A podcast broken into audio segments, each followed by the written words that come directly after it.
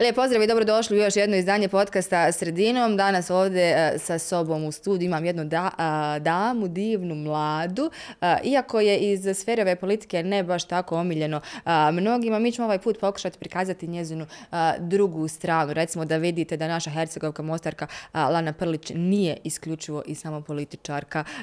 Lana, hoćemo na ti ili ćemo na vi? Na ti. Na ti. Prešaltat ćemo se svaka upala, tako da odmah iz početka. Recimo je se umorila za početak. Pa nisam. Ja stvarno, malo prije smo u neslužbenom razgovoru pričala o tome da li me umara što stalno sam na relaciji Mostar-Sarajevo, ali nije, ja sam navikla, ja sam sa 18 godina počela da studiram u Sarajevu, tako da sam onda dolazila svaki vikend, pa jednostavno navikla i nije to toliko velika relacija. Da, imaš puno obaveza, na relaciji kažeš Mostar-Sarajevo, a vjerovatno nekako to čini taj posao tvoj uzbudljivim, bez obzira što je politika onako, pogotovo u Bosni i Hercegovini, nije baš lijepa stvar, više je da kažem omražena. I kad kažemo političarka ili političar, ne znam jesam li dobro rekla uopšte političarka, odmah se nekako stvara dojam jao, babaroga ili nešto tako. I zašto je takav dojam recimo u medijima? I moram da kažem da se nadovežem na to, možda pitanje bude predugo. Kad sam googlala tebe i tvoje ime, nisam našla uz tvoje ime ništa da se veže mimo politike, mimo inicijativa, alimentacionog fonda, nevladnog sektora, govornica i tako dalje. Dakle, neki drugi dio Lane nigdje nema medijski. Pa možda zato što sam vrlo mlada ušla u politiku, pa na neki način politika me jako oblikovala, da kažem, ali ne dam se. Da nekako krenemo iz početka, u stvari sa 17 godina sam ja ušla u jednu političku stranku, tačnije ušla sam u Forum mladi Socijaldemokratske partije ovdje u Mostaru. Sa 18 godina sam se učlanila u stranku i sa 18 godina sam počela u Sarajevu da studiram. 3 godine nakon toga, na 3. godini mog fakulteta, sam postala potpredsjednica stranke. Tako da sam ja u isto vrijeme obilazila teren, bila potpredsjednica stranke, išla na predavanje i završavala fakultet. Ja često kažem da je moj mami bio uslov, radi šta god još samo fakultet. Fakultet prvi, jel? Fakultet prvi i ja mislim da sam dosadila više i Bogu i narodu sad kad kažem, to sam ukrala od nje, od moje mame koja kaže sve ti mogu uzeti osim znanja, tako da mislim da je to u stvari najbolji način kako ulagati. 17 godina Lana u politici, 17 godina mi i danas, a i tada viđamo omladinu, što muškarce, žene, iako nisu muškarci i žene u toj dobi, koji baš politika i ne zanima, koji žele neku drugi vid zabave ili razmišljaju o fakultetu koji si evo i ti nastavila, naravno, ali to je tebi bila samo jedna od tih stavki. Zašto politika? Zašto Lana sa 17 godina idemo u politiku, tu toliko omraženu u Bosni i Hercegovini, jer nije politika kao da si recimo u Austriji, to je totalno neka druga priča bila, nego baš u jednom vrlo specifičnom okruženju. Pa možda sad kad me to tako pitaš, možda je to negdje u stvari potajno bila moja želja da na neki način promijenim koncept toga. Znam da ne mogu mijenjati svijet, znam da ja kada sam ušla prvi put u parlament sa 25 godina, ja sam mislila svijet ću promijeniti, da sam skontala da treba mandat da zakon jedan doneseš, možda i više. Tako da sa 17 godina sam ušla u politiku, odnosno u Forum mladi, ali ušla sam zbog Raje. Ušla sam zbog koncepta stranka koje pripadam zagovara i na kraju krajeva ja sam studirala međunarodne javne odnose koji su vrlo bliski političkim naukama, tako da je to nešto što me oduvijek zanimalo, a i kao srednjoškolka sam bila vrlo aktivna i u nevladnom sektoru i u vijeću učenika gimnazije Mostar, da se razumijemo, ja sam izlazila i hodala i družila se s Rajom i išla i... Kako si to sve stigla, molim te? Pa ja sam, znači sad moji najbliži bi rekli da sam ja control freak što se tiče vremena. Ja imam teku koju sve pišem, šta trebam uraditi. Svako jutro kad ustanem ja napišem sebi obaveze za taj dan. Bukvalno sam takva, zaista sve pišem. Ja sam sebi nekako najviše korisno osjećam kad vidim da sam nešto uradila. Pa makar to bilo, trebam usisat, trebam upaliti mašinu. Mislim, sad... Dakle, organizacijski ti to sve posložiš svaki dan. Organizacijski. I kad sam radila u centrali SDP-a, oni su me uvijek zazvali kad bi imali sekretarijat, ponedjeljkom bi imali. I oni bi svi kao davali neka zaduženja svakome, a ja bi sve to pisala u teku. I onda bi moj kolega Irfan rekao, Demjanu, tvoj tek, ako nije kod tebe zapisano, znači ne treba suraditi. Tako da sam ja uvijek neko ko nosi papir i olovku, vjeruje u to da moram sve napisati. Pored telefona ja to pišem i u kalendare i svugdje, tako da sam vrlo organizovana. Dakle, ne vjeruješ pretirano tehnologiji, u slučaju da zakaže, ima zapisano, jel tako, na nekom papiriću? Naučila sam ja to na svojoj koži, jedne godine prije možda 2-3 godine ukrali su mi telefon u Sarajevu. Te 2 sedmice ni na jedan sastanak nisam otišla jer nisam znala uopšte gdje su mi sastanci, mi je sve bilo u telefonu. Pa onda su meni moje kolege objašnjavali da se to može uvezati preko Google kalendara. Hajde, ja sam to sve skontala i onako sam u novčaniku nosila 3 papirča. Mislim, ovo je stvarno užasno priča. 3 papirča s 3 broja telefona. koja mogu nazvat, kako da nekog pita me mogu li nazvat, tako dalje. 2 sedmice sam tako hodala. Odakle si zvala, od kojeg telefona si zvala ta 3 papira? Pa ovako nekog upitam, sjednem s tobom pa kažem, Mija, možeš mi dati, molim te, da nazovem mamu da joj se javim, ili tako. Sreća kući sam imala laptop, pa sam mogla završavati. Sve stvarala, zaista telefona ja nisam imala i preživjela sam ti 15 dana. Možda ovo je interesantna priča za sve one koje krive nas nove generacije da ne možemo bez telefona i to je meni bio ogroman test. Mm-hmm. I u stvari shvatila sam da mogu funkcionisati i bez toga. Znači dobro je bez telefona, nije tako loše. Pa nije loše, ali ne preporučujem. Dobro, to nije situacija na koju si ti mogla utjecati obzirom da je otuđen telefon, što bi se reklo tako. Stručno. Dobro, rekla sam babaroge, jesu li nekako ljudi u politici, je li ih sa strane gledaju kao malo omraženi u tom smislu? Pa jeste, nekako svi tiho govore čime se bave. Kad me pitaju, pa što ti rekao u parlamentu sam? Gdje si? U parlamentu. A pa kao zaposlena samo, nisam zastupnica sam i onda te pogledaju mrko. Šalim se.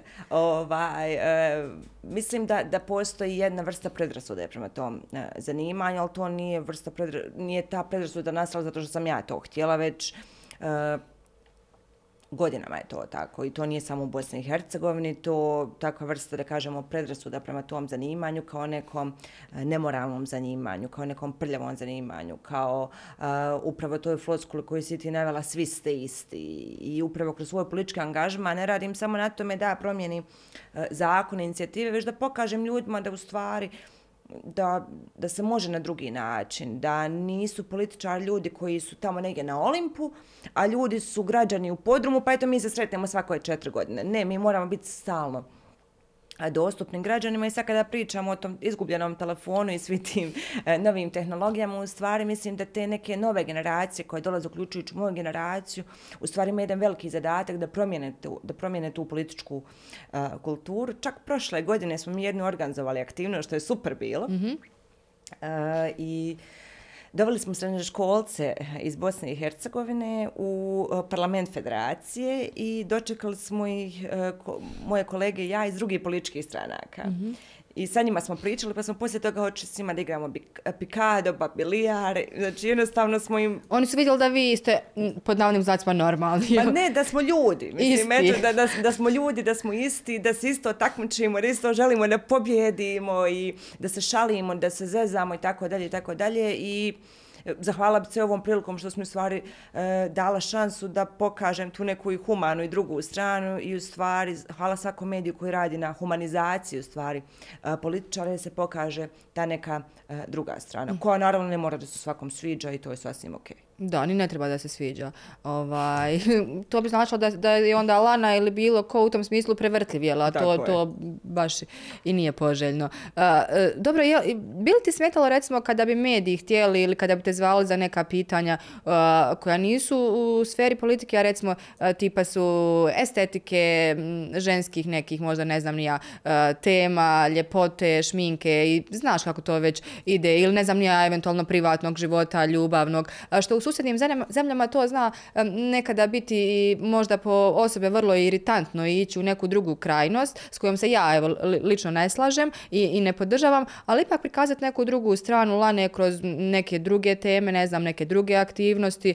Bi li ti bilo mrsko i zovu li te uopšte zbog toga? Ne znam, da te pitaju, Lana, čim se ti baviš kad nisi u politici, ajto recimo tako? Pa to je, da kažemo, postoji jedan trend u smislu prikazivanja druge strane osoba iz javnog života, neću samo govoriti o političarima, tu govorim o svim osobama iz javnog života, pa ljudima iz medija i danas influencera za koje jako puno ljudi ne želi da prizna da kreiraju javno mnijenje, a kreiraju. Mislim, tu postoje influenceri na našoj BH sceni, da ne kažem regionalnoj sceni, koji imaju više pratitelja nego bilo koja politička stranka, možda i sve zajedno. Mm-hmm. I to ne smijemo zanemariti.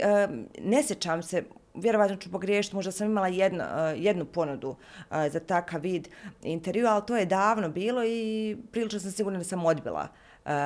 To jer je bilo, pitanja su tipa bila koliko košta komad nakita koji ste imali, šta vam je najdraže, što vam je neko poklonio i tako dalje. I to je za mene bilo... Snobovski možda malo? Ma nije, neukusno su mi to pitanja. Da ja sad govorim koliko šta košta ili koliko šta ne košta. Ja sve što imam da prijavim, ja sam prijavila u svoj imovinski karton koji je vrlo... javan i ne bi voljela, narodski rečeno i mozarski, ne bi voljela da čačkam u te stvari, niti mene to interesira, niti bi voljela, da nekako, ne znam, je to neukusno. Mm-hmm. Ne uklapa se nekako ni u tvoj personality, ni u nešto. Pa nije, ali zaista pokušavam kroz svoj neki, da kažemo, prozor u svijet, koji je u sklopu društvenih mreža, da u stvari promovišem ono što ja stvarno radim mimo politike. Pa i na mom Instagramu imate, prošle sedmice u Sarajevu bio jedan odličan event, to je bio Rea Market, koji se održao. Džeko, je li tako? Da, koju ona organizovala i koju ja posjećujem svake godine kada sam u Sarajevu. Bila sam i prošla znam da sam na 3-4 sigurno. Bila, ja sam okačila tu sliku onako kako se sa svojom kolegicom onako šalim, pa smo se nešto zagrle u šali, pokušavajući da promoviram taj market za koje stoji jedna fantastična priča koja nema veze s politikom, koju sam vidjela dosta ljudi iz različitih političkih stranaka, dosta i žena i muškaraca i djece i tako dalje. Tako da mislim da je možda to dobra ulazna priča za takvo nešto. A dobro, kad nisi u politici, kada tvoj dan ne zahtijeva te sastanke, inicijative, sjedenje u parlamentu, komunikaciju, s nekim nevladinim sektorom i slično, šta radiš? Ovisi gdje sam. Evo, prvo Mostar, pa onda Sarajevo. Ili negdje na moru, na planini. Ne, ovako, pored ti relacija Mostar-Sarajevo, ja jako puno putujem i unutar Bosne i Hercegovine, a i Evrope i, da kažemo, svijeta. Evo, samo sam u maju imala jednu veliku konferenciju u Keniji i nas smo imali jednu super posjetu i u Washingtonu, gdje je zaista bila na jednom visokom nivou, što mi je pravo drago, zato što smo mi bili delegacija od 5 ili 6 zastupnika koji imaju oko 30 godina. Imali smo zaista sastanke sa visoko rangiranim predstavnicima iz State Department. Ajde sad, ne zamaram sa tim našim gledalcima, rekli smo nećemo puno o politici. Kada sam u Mostaru, najviše vremena zaista provodim sa svojom mamom i njenom mamom, mojom nenom. I to su ti neki naši mali rituali. Kad je to subota, nedjelja, onda se ujutru ustanem se, doručkujemo zajedno, popijemo zajedno kafu, eventualno negdje odemo prošetamo, možda se i provozamo do mora ili tako dalje. Jako često mama moja isto zna doći u Sarajevo, onda ja onako zezam koliko može žena hodati. Da kažem, inače kakaš otiš da odmorim noge. Uopće me što sam ovo rekla, ali evo šta ću. Tako da su mi to... Ne znam ona kada ćeš idući put doći u Mostar.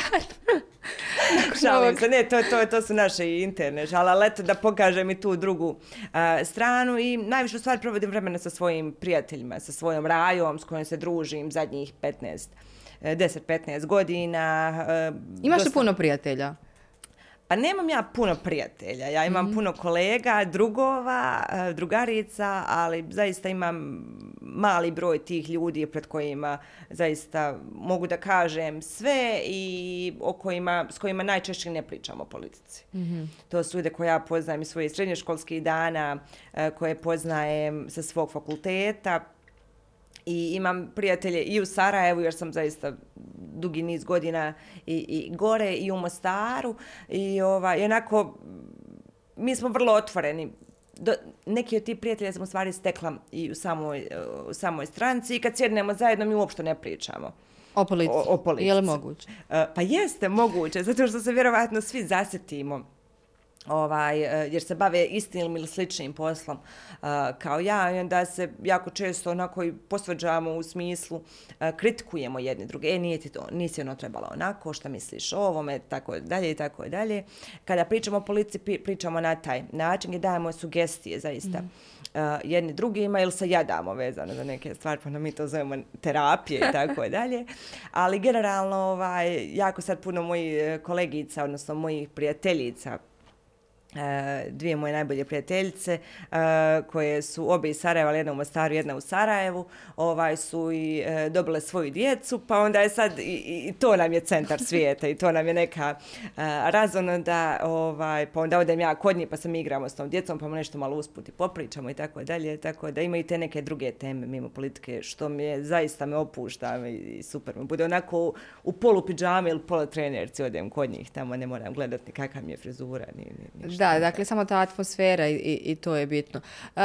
Da se vratimo u Mostar, 17 godina kada si imala, kad ulaziš u tu politiku i sve, ti si išla u ovu, pod navodnim znacima, našu gimnaziju, je li tako? Staru gimnaziju. Da. Za one koji ne znaju, koji su možda ovo kliknuli, pa ja nakon poneki detalj čisto da kažem. I tada je to bilo aktuelno i uvijek je još uvijek aktuelno to pitanje. Dvije škole pod jednim krovom i tako dalje. Između ostalog, nešto što je tebe i ponukalo da uđeš u politiku. Kakvi su te bili ti gimnazijski dani u Mostaru prije nego se otisnula na fakultet u Sarajevu? Jao divni. Prije nego što je došla u maglu. Jao divni. Ja voljela se sad vratiti u gimnaziju, majke mi. Ja sam neki dan sa svojim kolegom iz srednje škole, sjedili smo u Sarajevu, nešto mora doći u Sarajevo, hajde sjeli smo da se vidimo, rekao ja njemu, ja bi se sad vratila, kada on kaže, on je ne bi ni mrtav. Tako, ne sa svojim tome subjektivni osjećaj, možda na veliki odmor, ali ne bi ni to. Ne šalim se, ja sam imala jako ružno iskustvo u svojoj osnovnoj školi, bila sam žrtva vršnjačkog nasilja u osnovnoj školi. Ja sam se rodila u gimnaziji, majke mi, znači... Preporođenje neko, da. Preporođenje, bukvalno, znači, prvo imali smo, jako malo nas je bilo u generaciji, nas je 50-ak bilo u generaciji, a u mom razredu, koji su mi zvali Francuzi, pošto smo učili... Ja sam bila Francuz, isto. Eto, super. Pošto smo mi bili Francuzi, nas je bilo 17 samo. Još manje, da. I nama je stvarno super bilo. Dobra smo generacija bili, u smislu bili smo i dobri učenici. Nismo pravili veliki zijan, što bi rekli naši ljudi. Bili smo malo neposlušni, ajde pobili bi se časa. To se podrazumijeva. To je dio odrastanja, ali smo stvarno bili dobra raja. I dobro smo se družili, dobro smo se pazili. Danas smo više manje u dobrim, u komunikaciji, jednostavno puknute neke veze, ali meni je gimnazija ostala u genijalnom sjećanju i moja razrednica koje smo mi bili prvo odjeljenje kojim je ona bila razrednica. I danas se mi čujemo. I pijemo kafe. Znači njegujete te odnose. Jeste, i pijemo kafe i onda gdje je ko odšao i tako dalje i tako dalje. Znači u gimnaziju bi se vratila, a na fakultet kako onda ide faks? Kako si podnijela onu sarajevsku klimu? Mene mama kad je ostala u Sarajevu, ja sam plakala ko kišna godina. Ja sam mislila da je to meni kraj svijeta, da sam ne znam gdje odšla. Ali u stvari jako sam se lijepo snašla. Ko svi Hercegovci. Tako je. Odmah smo se mi Hercegovci svi gore uvezali. Šalu na stranu, tu sam ju poznala svoje prijateljice s kojima se danas družim. Na toj prvoj godini, jer moj fakultet imao sistem da svi prvu godinu idemo zajedno, pa smo se onda raspoređivali po ovim smjerovima. I odlično mi je bilo na fakultetu. Meni je fakultet što se tiče gradiva lakši bio nego srednja škola, zato što znate da u gimnaziji imate 15, 16, 17. I svaki dan vas mogu upitati 13 od tih 16. Tako je. I od pola tih predmeta vas uopšte ne interesuje u tom momentu. A imate recimo neke druge prioritete, kao recimo gdje ćete u petak izaći, šta ćete obući, tako dalje. Odrazumijeva se. Znamo šta to nosi, ali ja sam odšla na fakultet i na prvoj godini sam odmah ostvarila i stipendiju, pošto je moj privatni fakultet bio u pitanju International Universitet u Sarajevu. Bila sam odličan student, preko 9 mi je bio prosjek, eto malo da se pohvalim. Treba. I stvarno mi je super bilo na fakultetu i dan danas sam u kontaktu sa profesorima sa fakulteta, pa kada sam upisala i doktorski nedavno ovdje i na sveučilištu u Mostaru, onako sam sa svojim profesorima javila, oni su bez problema napisali preporuke, čujemo se, čak neki profesori koji su mnogi studenti nisu i, neću reći mrzili, ali bilo ih je strah tih profesora. Da, manje dragi profesori, hajde kažemo, pošto su bili jako strogi, to su meni bili najdraži profesori. Zbog čega? Jel voliš da treniraš to nešto u sebi, tu izdržljivost? Ma nije već, kako bi ti rekla, mi smo imali jednog profesora koji je genijalan i ja danas se čujem sa njim, on je nama predavao komparativne političke analize i tipa na tom predavanju on je nas učio kako ćemo računati mandate, a ja sam to već znala i onda je meni to super bilo. Tako, ja sam zaista živjela tu politiku i dok sam studirala i vrlo je bilo interaktivno, nije bilo suhoparno i meni se je to sviđalo. Jer ja ne znam pjesmicu napamet naučiti. Mislim, ja stvarno nisam ta vrsta štrebera, ja volim sve svojim riječima, ja sam štreber, ali volim sve svojim riječima i vraćam se na teku od malo prije. Uvijek su mi se smijeli, ja sam od skripti pravila skripte. Aha, dakle, od one skripte koja ima ti, opet to skratiš. Ja bi to skratila i sve bi morala to ručno napisati.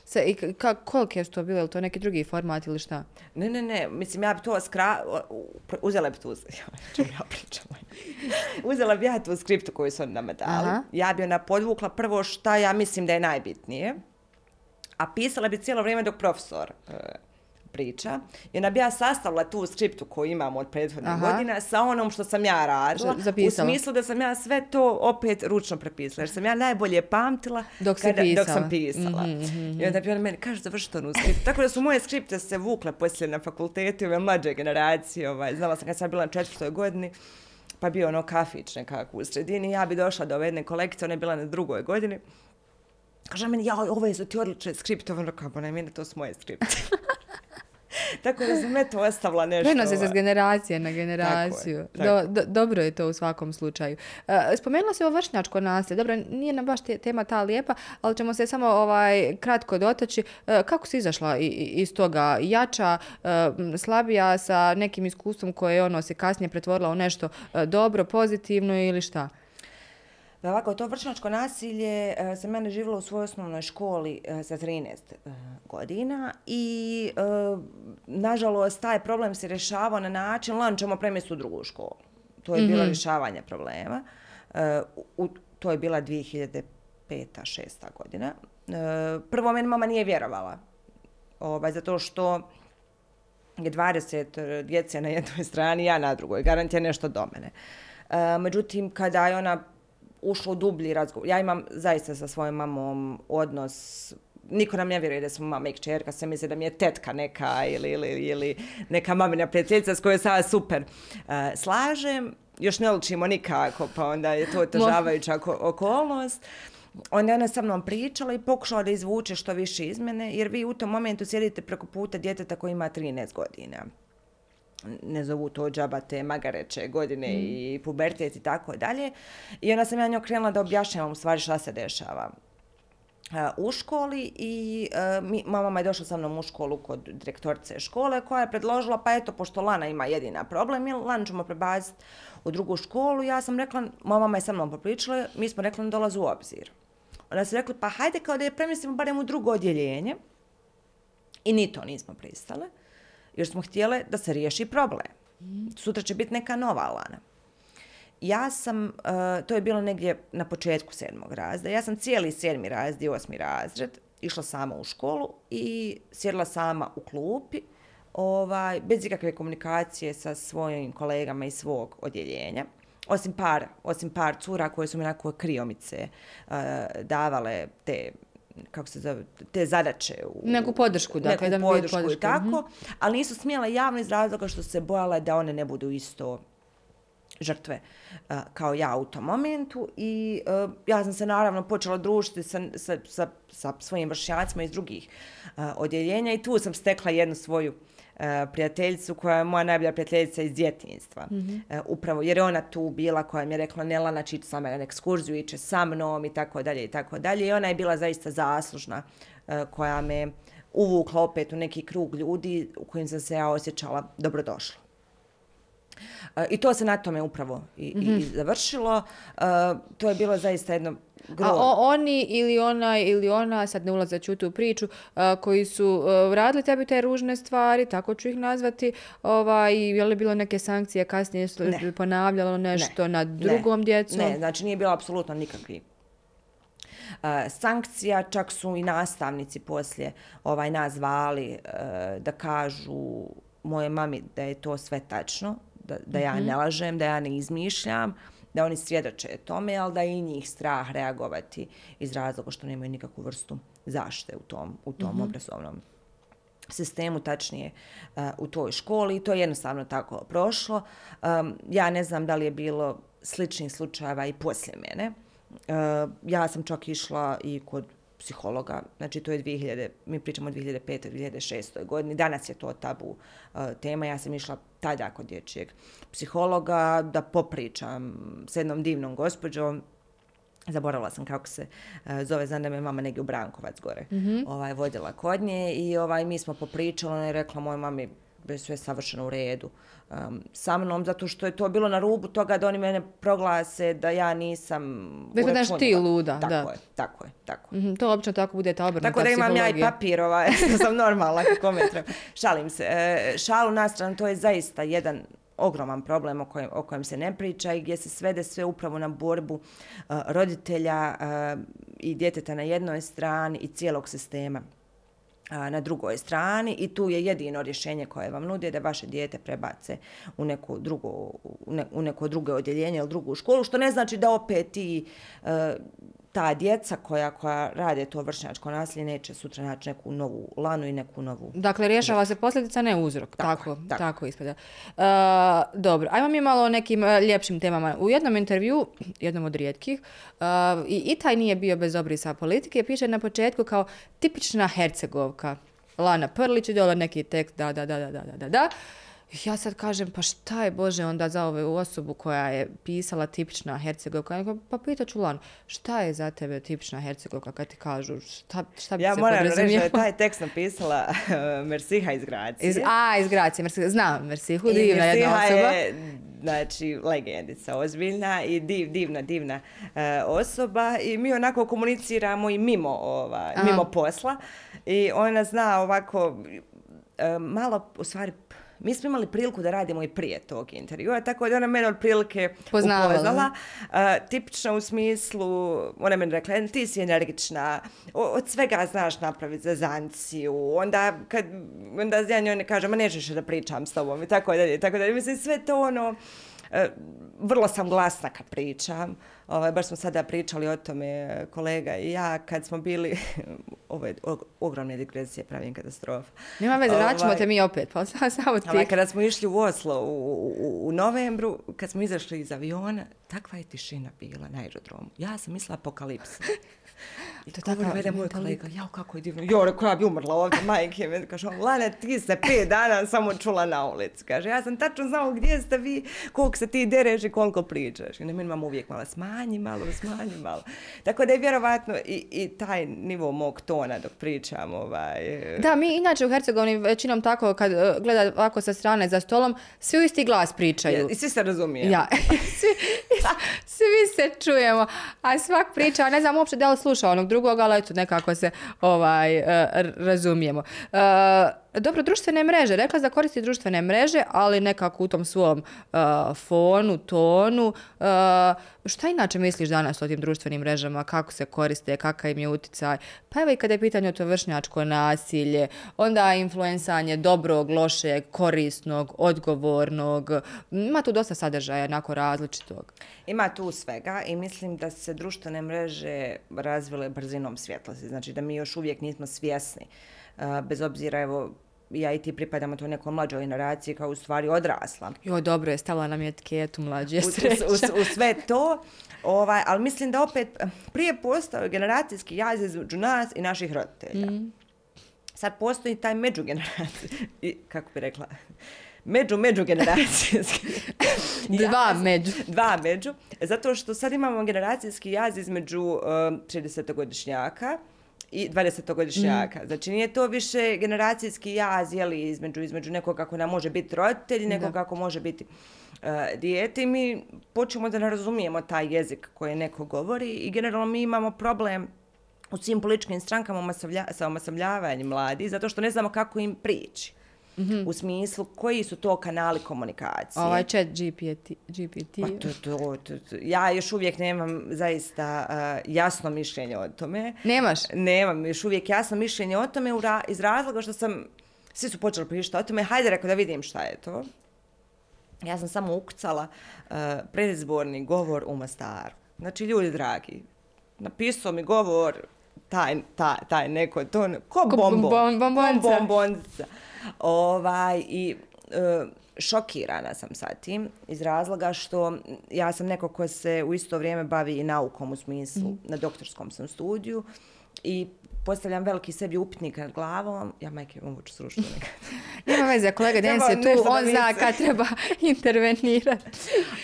I postavljam sebi pitanje koliko će daleko to otići u stvari. Znam kad radim neke radove istraživačke, naučne, pa onda to iščitavate, gledate i tako dalje. I da li će se to onda sve samo da mi nekom programu, robotu postavimo pitanje i oni nam sve izlistaju i da li ćemo mi tome slijepo vjerovati. Tako da imam jako puno upitnika iznad glave kada pričamo o tome. Kada se radi o društvenim mrežama, društvene mreže su fenomenalna stvar koja se mogla desiti. Znači, umrežavanje ljudi, brza komunikacija, dobra komunikacija, besplatna komunikacija. Znači, ima toliko dobrih stvari, ali isto tako imamo jednu ogromnu poplavu govora mržnje. Imamo jednu veliku poplavu anonimnosti koja ohrabruje taj govor mržnja. U isto vrijeme nemamo odgovor sistema. A kada govorimo o odgovoru sistema na to, onda se moramo zapitati u stvari šta je to govor mržnje. Možda nešto što je tebi govor mržnje nije meni. Ili što je tebi uvreda, meni nije. Ili meni nešto se sviđa, tebi se ne sviđa. Nekako te definicije i te granice nisu baš postavljene. Nisu postavljene i vrlo ih je nezgodno postaviti. Ja ne znam ko je toliko hrabar da postavi da kaže ovo je ovako, ovo će onako biti. U stvari, da li će to sutra možda biti nekom alat da uguši nečiju slobodu govora ili javno mišljenje. Znači, vrlo je nezgodno pričati o tome i upravo je to moja tema doktorskog rada, u stvari. To sam te htjela pitati. Na doktoratu si, je li tako? Jeste. I radiš? Radim na temi govora mržnje na društvenim mrežama, tačnije na sistemskom uništavanju reputacije. I sad, pošto ja go puno čitam o tome, sve više sam zbunjena i kontam šta će mi ovo, ali kad god kontam, trebalo bi ograničiti, onda dođem, onda sebi postavim pitanje. Imaš neke argumente za protiv. Tako je. A ti si bila isto izložena tome, tom maltretiranju, ja ću ga tako nazvati, tom govornu mržnje putem društvenih mreža, pa su neke tvoje kolege, prijatelji brisali, je li tako, neke komentare da ti to ne bi vidjela. I ispočetka, kako kažeš u nekim intervjuima, onako to ti je prilično teško padalo. Yes. Kako je to išlo sada, vjerujem, očelčila? Pa jest, očelčila sam nakon ove vakcinacije, kad sam dobila 30.000 komentara govora mržnje i kad je moj post imao milionski rič. I onda sam ja to krenula... Nehtijuć, apsolutno, znači ja marke nisam dala na to. I onda sam ja okrenula to malo u svoju korist, da sam se u stvari zahvalila svim tim što su mi napisali sve te gadosti. Jer zahvaljujući njima, što su oni više komentara pisali, moja slika je više izlazila ljudima, odnosno moja poruka da se trebaju vakcinisati. Tako da u stvari su mi učinili jednu veliku uslugu. Ali na stranu to, mislim da je veliki problem anonimnost i smatram da se treba regulisati govor mržnje na društvenim mrežama, jer ogroman je to problem. Kontaminira cijeli javni prostor i mislim da nažalost, zbog toga jako puno ljudi odustaje od bavljenja javnim poslom, bez obzira koji je to posao bio, pa uključujući i politiku, iz razloga što ne mogu da trpe takvo nešto. Da se razumijemo, ja sam, ovo je možda prvi put da ću reći, ja sam dobivala i prijetnje smrću, gdje bukvalno čovjek napiše mail i u subjektu prijetnje smrću Lane Prlić, kao da ja vama napišem upit za intervju. Mislim, potpuno je li ima sadržaj taj mail osim tog subjekta? Apsolutno ima sadržaj i potpisan je uredno čovjek dole. Jesi prijavljivala to? Jesam, ja sam to prijavila i FUP-u i zaista jedan divan inspektor me primio u Sarajevu u FUP-u. Divna jedna osoba koja je pričala sa mnom, koja je razgovarala. Je mi rekao sve mogućnosti vezano za to i tako dalje i pokrenut je predmet u tužilaštvu i tako dalje. I to se riješilo, ali kažem, mislim, nije jednostavno da dobijete takvo nešto. Zbog čega je bila kao pod navodnim znacima ta prijetnja smrću? Ili zbog nekog tvog posta, zbog te Astra, ove vakcinacije? Ne, to je bilo prije toga. Aha, prije toga. Tada si bila popularna. Prije toga je to bilo zato što sam ja gostovala na O kanalu, ja mislim, vezano za alimentacioni fond. To je njemu zasmetalo šta ja, kako neću ja. Neću da plaća alimentaciju. I sad je to, ali to su mailovi dolazi u 4 u 5 ujutru i oni su bili najurednije posla, mislim, užasno što se smijem, ali jednostavno to je moj obrambeni mehanizam. Tako si Hercegovci. Pa to je tipča Hercegovka. Tako mi je to. Yes. Bili su poslani na centralu SDP, onda je meni kolegica iz centrale proslijedila. To uz porku nemoj pančar. Toko da vam neko kaže u kafiću nemoj se okretati. Odmah se okreneš. Znači, automatski. Momentalno. Nije ugodno. Nije fino i da iskreno budem i tad saznala sam otprilike gdje bi on mogao ta osoba da bude. Pošto je zahvaljujući društvenim mrežama možete odmah pogledati i naći na Facebooku i ta osoba je bila negdje s područja Tuzlanskog kantona i mi smo imali u tom periodu neke aktivnosti u Tuzli. Ja nisam išla, zato što me nije mi bilo lagodno. Nije ti bilo prijatno nimalo, nije mi bilo nimalo prijatno, nije mi bilo nimalo lagodno jer vi se nalazite stalno sa puno ljudi i vi nikad ne znate Šta se može desiti, iako imam ja zaista jako puno povjerenja u ljude i smatram da ničeg se ne plašim, nikog se ne bojim i normalno hodam i Mostarom i Tuzlom i Travnikom, nema gdje ne hodam, ali u tom momentu je zaista nelagodno, baš je nelagodno. Uh-huh. Koristiš društvene mreže u smislu toga, recimo Facebooka ili ne znam, neka istorija, kada je neka goruća tema, pa sada da se ne bi javljala svim novinarima i to, pa staviš jedan fino status, izjasniš se o nekoj temi, da ne moraš stalno da se vežeš na To sam radila samo jednom. Uh-huh. To sam radila samo jednom kad je bila presuda u slučaju Prlić i ostali. Tada sam okačila Facebook status i nisam napisala da me novinari ne zovu ili nešto tako, već svi novinari koji su me kasnije nazvali, koji su zaista svi divni bili. Redom ja sam ih zamolila da zaista samo preuzmu sa mog Facebook page-a, da nemam ništa dodati i oduzet. Mm-hmm. Jedino što mogu da izađem u susret je da pročitam svojim glasom to u slučaju da im treba audio, ali da ništa, ni manje ni više od toga neću komentarisati. To je bio zaista jedan jedini put kada sam se zaista ograničila samo na ono što sam napisala. Mm-hmm. Dobro, je li ti, kad smo kod tog prezmena, je li ti donijelo puno lošeg ili možda dobrog ili ništa specijalno to prezme Prlić? Pa, svašta su te nešto lijepili, te etikete, te one, te ovako. Yes. Zato ja kažem, uglavnom nekih konteksta koji nisu baš tako lijepi, a nigdje ne vidite da vas neko pita nešto, ajde pitam Lanu za nešto lijepo, za nešto pozitivno, za nešto drugo što radi, a ne neko nešto što je iz porodice radio, a to prezime je vezano za Lanu i slično. Pa imala sam uvijek tu etiketu, svi mi imamo neku etiketu, nažalost, svi smo mi nečija, pogotovo kad si žensko, onda si još i nečija.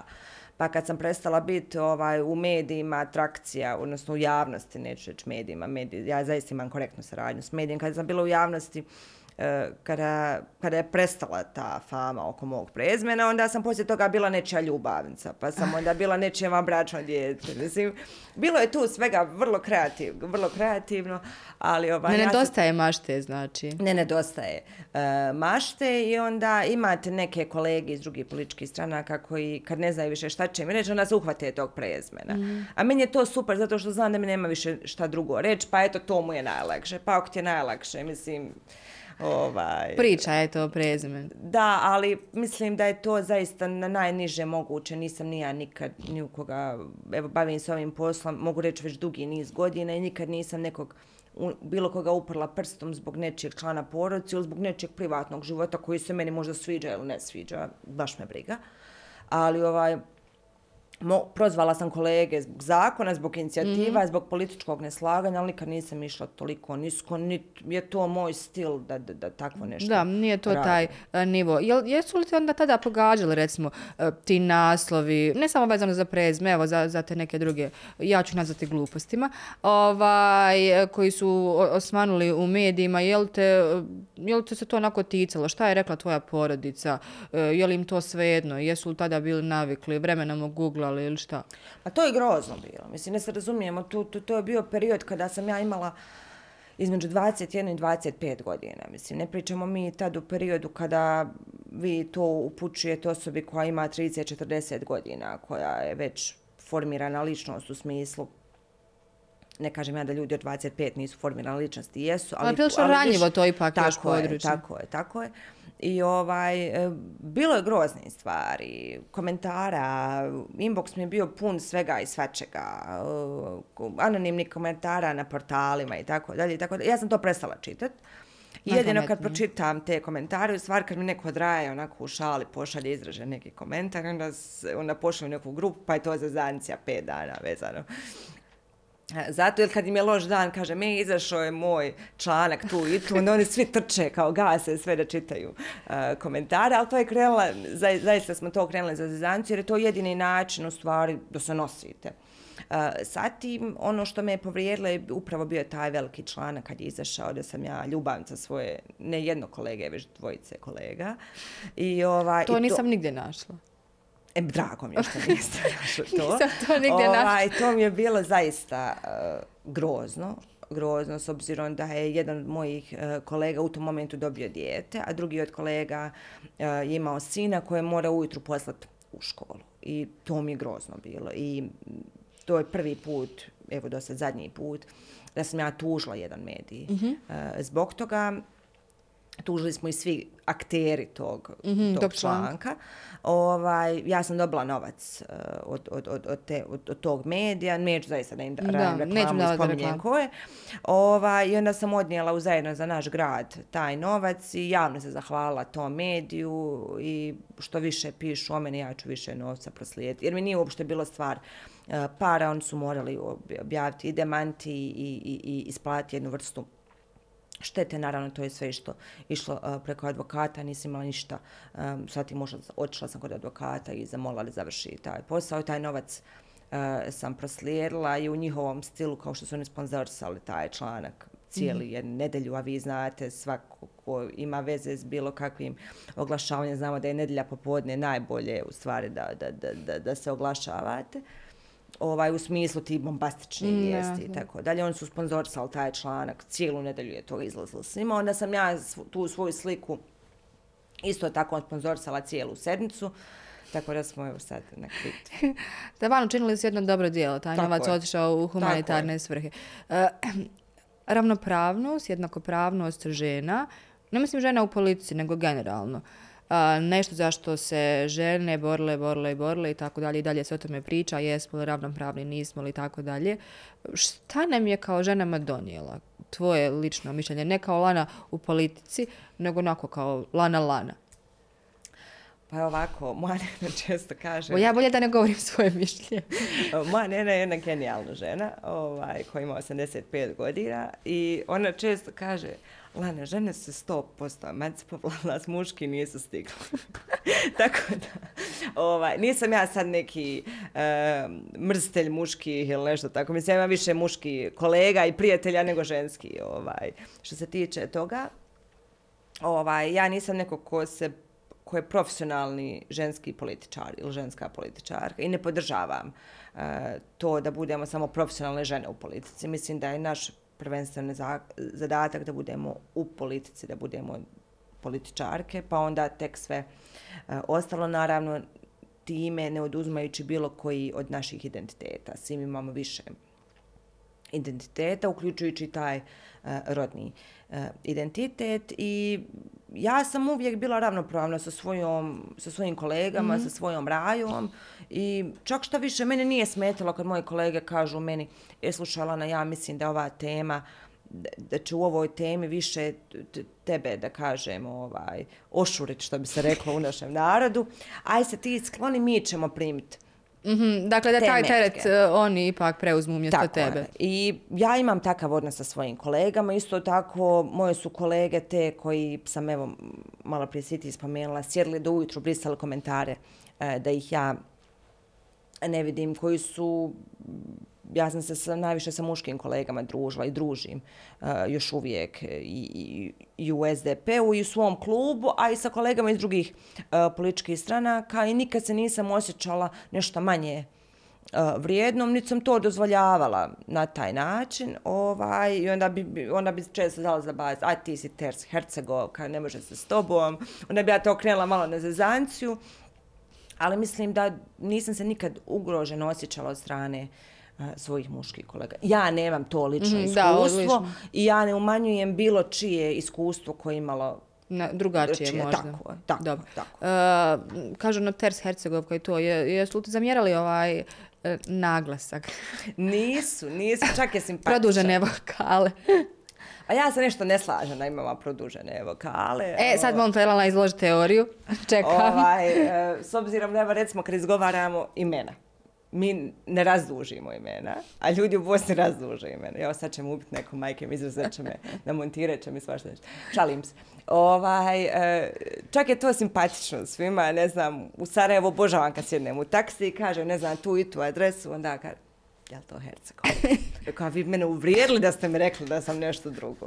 I tako dalje, i tako dalje. Mislim, Sarajevo i Mostar se jako vole i ne samo Sarajevo i Mostar, već i Tuzla i Banja Luka i, ne znam, Prijedor u koji sam god grad otišla, uvijek mi je bilo simpatično. Jako puno puta kada sam sa svojim kolegama i kolegicama, oni kaže, samo pusti nju da pričam, mi volimo nje nego što. To vam je najveća moguća greška da me ne pustite da pričam, ja mogu pričati 3 dana. Tako da je to vrlo simpatično. Mada mi neki zamjeraju da sam izgubila taj originalni autohtoni. Zbog tvojeg dugogodišnjeg bistlovanja u Sarajevu. Pa ne samo zbog toga, već i zbog javnih nastupa i tako dalje, pošto znaju da nije da zamjeraju, već da se ljudi više onda fokusiraju na vaš simpatičan naglasak nego na suštini onoga što vi želite da kažete. Na sadržaj. Na sadržaj, tako. Tako da pokušavate da izbalansirate to simpatično i autohtono sa zaista sadržajem i suštinom. Nije jednostavan zadatak, ali ide Lani. Jesu li žene zaista u politici uticajne toliko? Na osnovu svog iskustva, iskustva svojih kolegica, naravno znamo te brojke i podatke da je tu uvijek više muškog roda, ali kakav uticaj imaju konkretno, ne samo ono na papiru, imamo toliko ovih članica, toliko ovih, nego onako kada su u pitanju neki konkretni potezi, osjetiš li ti taj uticaj? Pa ja mislim da svaki ima uticaj onoliko kako ta osoba se potrudi. Individualno. Mislim, potrebna je šansa. Ja mislim da svako od nas zaslužuje šansu, ali isto tako imamo puno ljudi koji su propustili svoju šansu. Ne govorim samo o ženama, govorim i o muškarcima i o ženama. Ja imam takvo iskustvo da sam imala uticaja, da imam uticaja. Ne želim ja u svemu da imam uticaja, da se razumijemo. Zna se desiti da mene žele da u nešto uključe, ja ne želim. Ne smatram se kompetentnom, nemam vremena, nisam zainteresovana. Nekad mi zaborave možda zovnuti ili tako nešto. Mislim, hoću da iskarikiram, da ljudima se stvori slika da imaju stvari kada ja ne želim da budem uključena, isto tako imaju stvari koje podrazumijevaju da ja budem uključena. Evo, recimo, kad su bili mostarski izbori, ja sam bila šefica štaba u mostarskom SDP-u i tu sam imala zaista i kolegica i kolega i neke od naših, mi smo imali više lista koje su nosile žene nego što su nosili muškarci, ali ja zaista ne dijelim nikog po kompetenciji, isto kao što ni po nacionalnoj, ni po rodnoj, odnosno spolnoj ili bilo kojoj drugoj osnovi. Znači, kako se pokažeš, koliko budeš radio, tako će biti. Ili neće biti, u svemu treba i malo sreće. Da, malo i te sreće što kažeš. Da se vratim onda na ovo ono kao 17 godina, pa škola, pa fakultet, pa politika. Je li misliš da si stigla proživjeti sve ono što si trebala u tim godinama? Jesam. Znači sve si stigla. Jesam. Nekako stiče se dojam ono, pa Lana sa 17 u politici, pa Lana u školi, pa na faksu, pa ozbiljno. Nije Lanu ništa zaobišlo, vjerujte mi. Nije malo Lanu ste 24 ništa... sata, jel tako? Tako je, nije meni ništa zaobišlo. Čak mami suprug često kaže, ti kaže kući, ja ne vjerujem da si ti kući, ti stvarno ostala, ti si petkom kući. Što ja se sjećam, čuskije padaju, ona će vani. Znači, mene zazi više možeš pod vodom nego, u kući. Žalim se, ali sad kako što više radim i što više sam odvojena od svojih, zaista sve više i cijenim to vrijeme i sama sa sobom i sa svojim najbližim. Na početku tih 20 bila sam ko na struju. Te posao, te Mostar, te Sarajevo, te fakultet, te jedna raja, te druga raja. I nekako porodica vam je uvijek ono negdje... Kao tu su, oni su tu, vazda, oni će uvijek tu biti. I 2015. godine umro je moj djedo za koji sam ja bila jako vezana i meni se tu upalio neki klik u glavi, da kažemo, da u stvari ne smijemo podrazumijevati da su oni uvijek tu, jer će doći moment kad neće više biti tu, a svi mi nekako podrazumijevamo da su svi oni oko nas, da su oni uvijek... Provodila sam vrijeme s ljudima koje ne da nisam voljela već, baš mi se nije dalo sa njima provoditi vrijeme, a svoje sam nekako, podrazumijevala. Se biće tu. Tako da. Je. Zdravo za gotovo smo uzeli neke zdravo stvari. Za gotovo. I kada se to desilo, ja sam i promijenila ploču i shvatila sam da nažalost svi imamo neki rok trajanja i pokušavam što više kvalitetnog vremena provoditi i sa svojom mamom i sa svojom nenom i sa tim svojim malim krugom tih ljudi, a pogotovo sa svojom porodicom. I onda mene nekad ovako, možda nekima i čudno, ili možda zezaju, kažu pa gdje ćeš, pa reko odo prošetat s mamom, hoćeš petak izaći van, neću ostati kući gledati film sa njom ili nešto tako. Mislim, jednostavno sam pokušavam sada što više ulažem u taj odnos, jer sva ova politika, sve ovo prođe. A u stvari vam jedino zvoni telefon i jedino vas pitaju iskreno kako su oni ljudi koji vas najviše vole. Da, to je porodica i oni najbliži. Moram pitati ovo, da, to sam zaboravila. Negdje sam pročitala ono kao neki naslov, kaže Lana, ja govorim 1000, imala sam 5 iz hrvatskog i to mi je bilo jako simpatično. Mislim da je čak kolega Rijad radio taj tekst za klips. Jeste, u parku velikom slikali. Da, malo stariji tekst, ali mi je bilo jako simpatično. Kako si sa jezikom? Koji pričaš ti onda? Ma ja to miksam sve živo. Ja sam kod dijete, meni su se smijali. Ja živim u Centru 2. Kod kolege Densa. Tako je, Centar 2. Ozbiljna priča. A moja nena i dedo su živjeli, odnosno nena moja sad tu živi na Luci, kod Šantića parka. I ja sam se tu... Ja sam tu kod moje nene onda. To vidiš. Ja sam bila u isto vrijeme i haustorče i mahalsko dijete. Sokak vikendom, radnim danima, haustorče. Sve se obuhvatilo. Sve sam ja, znači, ček. I onda bi se znalo desiti da ja... ja sam rođena 1993. godine i ti se sigurno sjećaš koliko je bilo nezgodno u tom postratnom periodu, kako ko priča i ko šta govori. I onda su Raja koja su dolazila sa strane, moje mami govorili, ovo tvoje dijete programirano, kako pređemo koji most, ja tako mijenjam. Jer jednostavno je bila potreba da se prilagodite i to su bila nezgodna vremena. Naravno, meni kod djetetu niko ništa nije rekao, ali eto, ja sam smatrala i kod djece da to treba da prilagođavam. Tako da. Međutim, kad dođete u već srednju školu, imate svoj način kako pričate i tako dalje, i tako dalje. Ja sam imala jednu genijalnu profesoricu hrvatskog jezika, profesoricu Vesnu Filipić, koja je sada u penziji. Ja sam obožavala hrvatski jezik iz razloga što smo jako puno čitali. I ona nas uopšte nije zamarala toliko ni gramatikom ni pravopisom koliko u stvari tim kritički razmišljanjem što više da čitamo, i njoj je apsolutno nebitno bilo kada odgovaramo bilo koje dijelo i analiziramo da li ćemo mi reći hiljada, tisuća kava ili kafa ili kruh ili hljeb, kako god, dogod mi to razumijemo i dogod mi znamo prenijeti tu misao, odnosno kritički je obraditi. Tako da je u stvari to suština i obrazovanja i zaista hvala joj na tome. Nije bitno, bitno je da se mi razumijemo svi. Tako je. Za kraj jedno pitanje, vjerojatno bi ovaj razgovor trajao duže i duže, ali imamo ipak neko vrijeme, ne znam, ko nas je kliknuo, nadam da nas još uvijek gleda.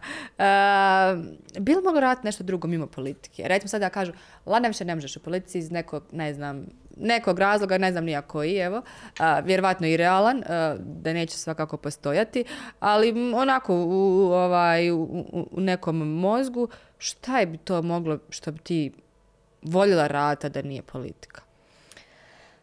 Ja sam razmišljala o tome čak, pošto sam vrlo mlada ušla u politiku i razumijem da svaki posao ima rok trajanja i iz tog razloga sam se odlučila da upišem doktorske studije jer sam htjela da svoje znanje, svoju mrežu i svoje vrijeme koje sada imam uložim i u nešto što ću ja imati konkretno na kraju toga, što ću ja imati opipljivo, što ja znam da sam, pored možda nekih zakona, inicijativa i svega toga, imati neku knjigu koju sam ja napisala i potpisala, koja se zove doktorska disertacija, na kojoj bi ja sutra mogla možda raditi i ostatak svoje karijere, koja ne mora biti nužno politička. I da pitate neke ljude oko mene, oni bi volili da ne bude to politička.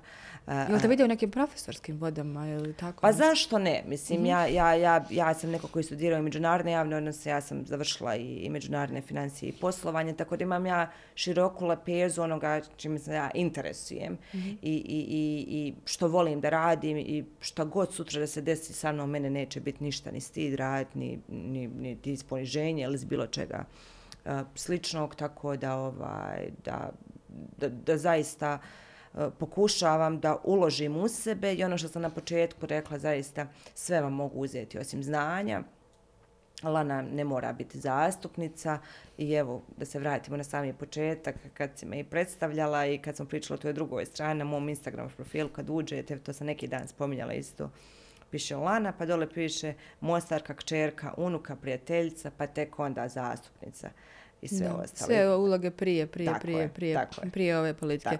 Definitivno jedino ispravno. Ja te onako lično podržavam. Lana, zahvaljujem ti se na ovom vremenu, na trčanju s bune. Lana je prije toga imala jednu edukaciju, pa je morala tamo biti na nekom zadatku, pa je trčala vamo da stigne kod nas. I zahvaljujem se na tome i na tom vremenu i što imaš, što kažeš, jako lijep odnos sa medijima. Nisu baš svi političari na ti s medijima, tako da i to je definitivno jedna vrsta uspjeha. Pa dobro, ja sam, uvijek imam tu vrstu odgovornosti, jer smatram da su mediji zaista bitan dio mog posla, odnosno bitan dio javnog mijenja i prenošenja informacije. Mislim da je mene u interesu da ja imam komunikaciju s medijima, ne samo zato što ćete vi prenijeti moju vijest ili nećete prenijeti moju vijest, zato što kad vas na ulici vidim da ne okrećemo glavu jedno od drugi i kad budemo u policiji i kad ne budemo u policiji. Mislim da se moramo vratiti malo na one ljudske i one iz kuće da se polazi. I ono kućni odgoj fini koji je sasvim ok, javiti se na telefon, reći izvinite, ja smatram da nisam relevantna da pričam na tu temu ili ne želim, isto tako s druge strane da se čuje odgovor, ok, razumijemo. To je to. Ili da dam informaciju koju moj kolega ili kolegica mogu da me zamijene, tako da... Neko međusobno poštovanje. Hvala ti, Lana, na tome. Hvala što si podijelila ovu priču sa nama i želim ti puno još uspješnih dana u politici, onoliko koliko ih ti želiš sebi. Pošteno. A da sve poslije toga bude isto tako, onako kako si ti to zamislila, sigurna sam uspješno. Mi se vidimo iduće sedmice, ili ne tamo, evo nisam sigurna, kada ćemo emitirati naredni podcast i naravno, evo, kliknite subscribe ako vam baš nije nešto puno teško. Hvala. Hvala.